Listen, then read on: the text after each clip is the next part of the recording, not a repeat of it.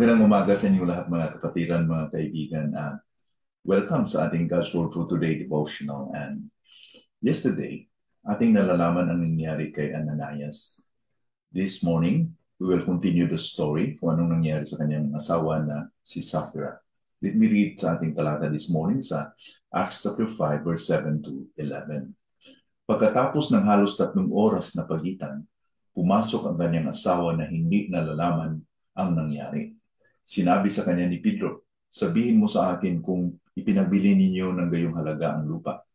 Sinabi niya, oo, sa gayong halaga. Sinabi sa kanya ni Pedro, bakit kayo nakasundo upang subukin ang Espiritu ng Panginoon?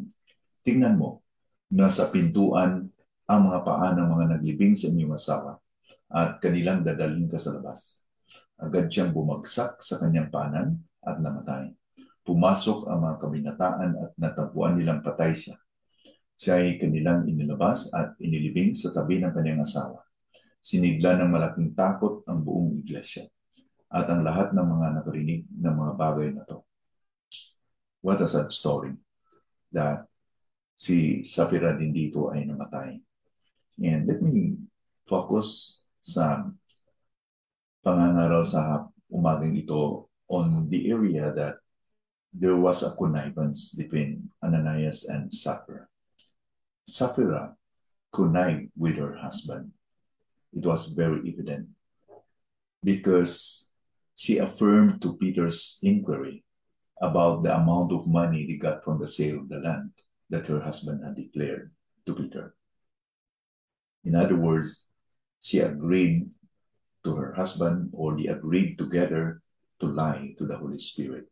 The word connivance means nagsang-ayon sa isang illegal or isang clandestine na hindi magandang ginagawa.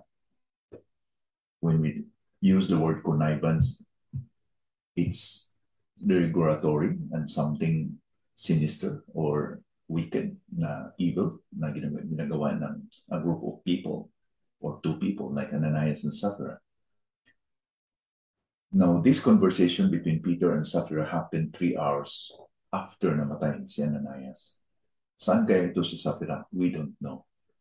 But that doesn't matter. What is important is that nung tinanong siya ni Pedro, she could have corrected her husband, but, but there was evident connivance between the two. Now, when this conversation happened, ang naglibing sa kay Ananias, the pallbearers, yung mga tauhan na naglibing sa kay Ananias, has just arrived at the scene.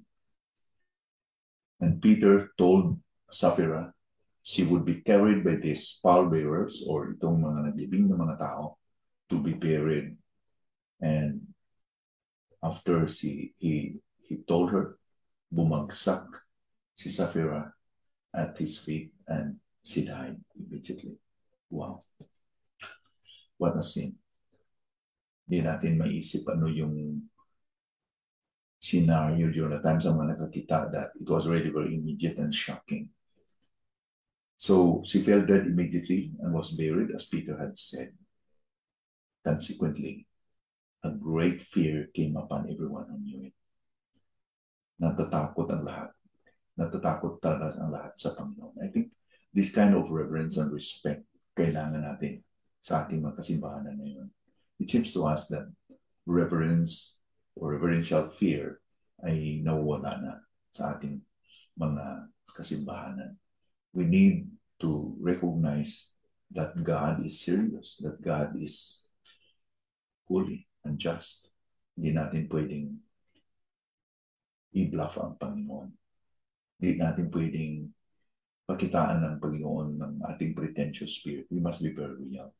You know, Panginoon sabi pa sa John 4.24, He must, He who will worship me shall worship me in spirit and in truth. We must be truthful truthful to the Spirit, truthful to our God.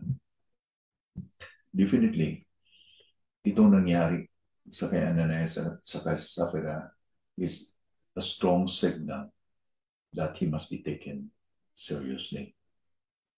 Kung ang Diyos ay after lamang sa kanilang pera, Ananias and Sapphira should, have, should not be judged. Because nakabigay naman sila. Although hindi buo, hindi naman lahat. But at least, they had given money even kung i-compare siguro sa iba na walang binigay, they were better. Pero the, the money is not the issue. Their heart was the issue. The heart of the problem is the problem of their hearts na puno ng kasinungalingan at hypocrisy. Now let's look into the life of the wife Sapphira. If she was God-fearing, she should not have connived with her husband. When Ananias planned to sell the land and kept, you know, a, uh, an amount and not give everything on the pretense that ibigay lahat. Kung siya po ay godly woman, the narrative could have been different kung siya po ay hindi po hindi pumayag. But she was not. Impliedly, she might have either influenced or encouraged her husband to lie before the Holy Spirit. As a, as a wife, she was supposed to be a helpmeet who could have warned lovingly her husband about the wrongs or the sin that Ananias had done.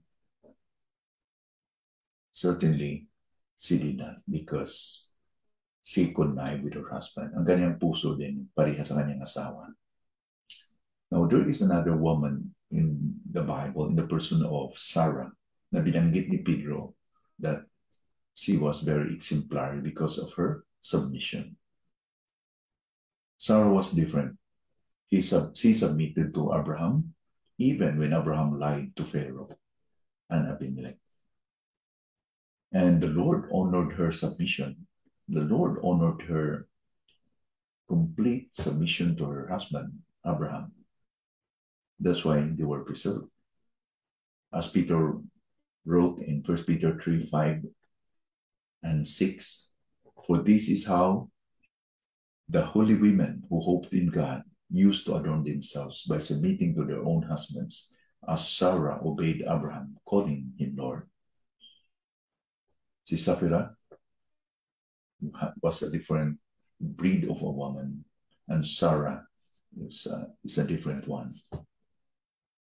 Magkaiba ang ending ng kanilang buhay. Why? Because I think it's because ang kanilang puso ay very different. Now, either ang ating puso katulad ni Sapphira today, or either pareha kay Sarah. Are we pure? Are we sincere in our desire to please the Lord like Sarah? Or baka nga impure, baka nga mayroon tayong sinister motive katulad ni Sapphira. And God knows it. This hurts our hearts. Kaya nga yung panalangin sa Psalm 139 is a good reminder for us. Search me, O God, to know my heart today. See if there will be any wicked ways in me. And yung panalangin na talagang we are sincere and real in order for us to be clear and ang ating konsensya, ating puso ay clear before the Lord. And that is what the Lord desires in our lives. That we will be sincere, a heart blameless, not because we, we don't sin, not because we don't fail God, but because we don't allow any sin. We settle it before the Lord. Sana po ang Panginoon po ay tutulong sa atin that will be always clear and wala po makita ng Panginoon sa ating puso that we don't settle it with Him. May God help us by His grace. In Jesus' um, by, by Jesus' strength and, and grace. Manalangin tayo. Panginoon, salamat po for your word today. Thank you for your reminder through the lives of Ananias and Sapphira. And Lord, again, we are we are um, surprised that ito po yung drastic na nangyayari sa kanila that they really died on the spot because it was not a simple matter. And help us to see our sins that it's not a simple matter before your Lord. It's a big matter before you because it offends you, Lord, our God, our King. Forgive us, Lord, for our sins and clear us from anything because we know that the wrath of God, your wrath, Lord, will abide to those who harbor sins in their hearts. Thank you that you can forgive us. You are faithful and just to forgive us. In Jesus' name we pray. Amen.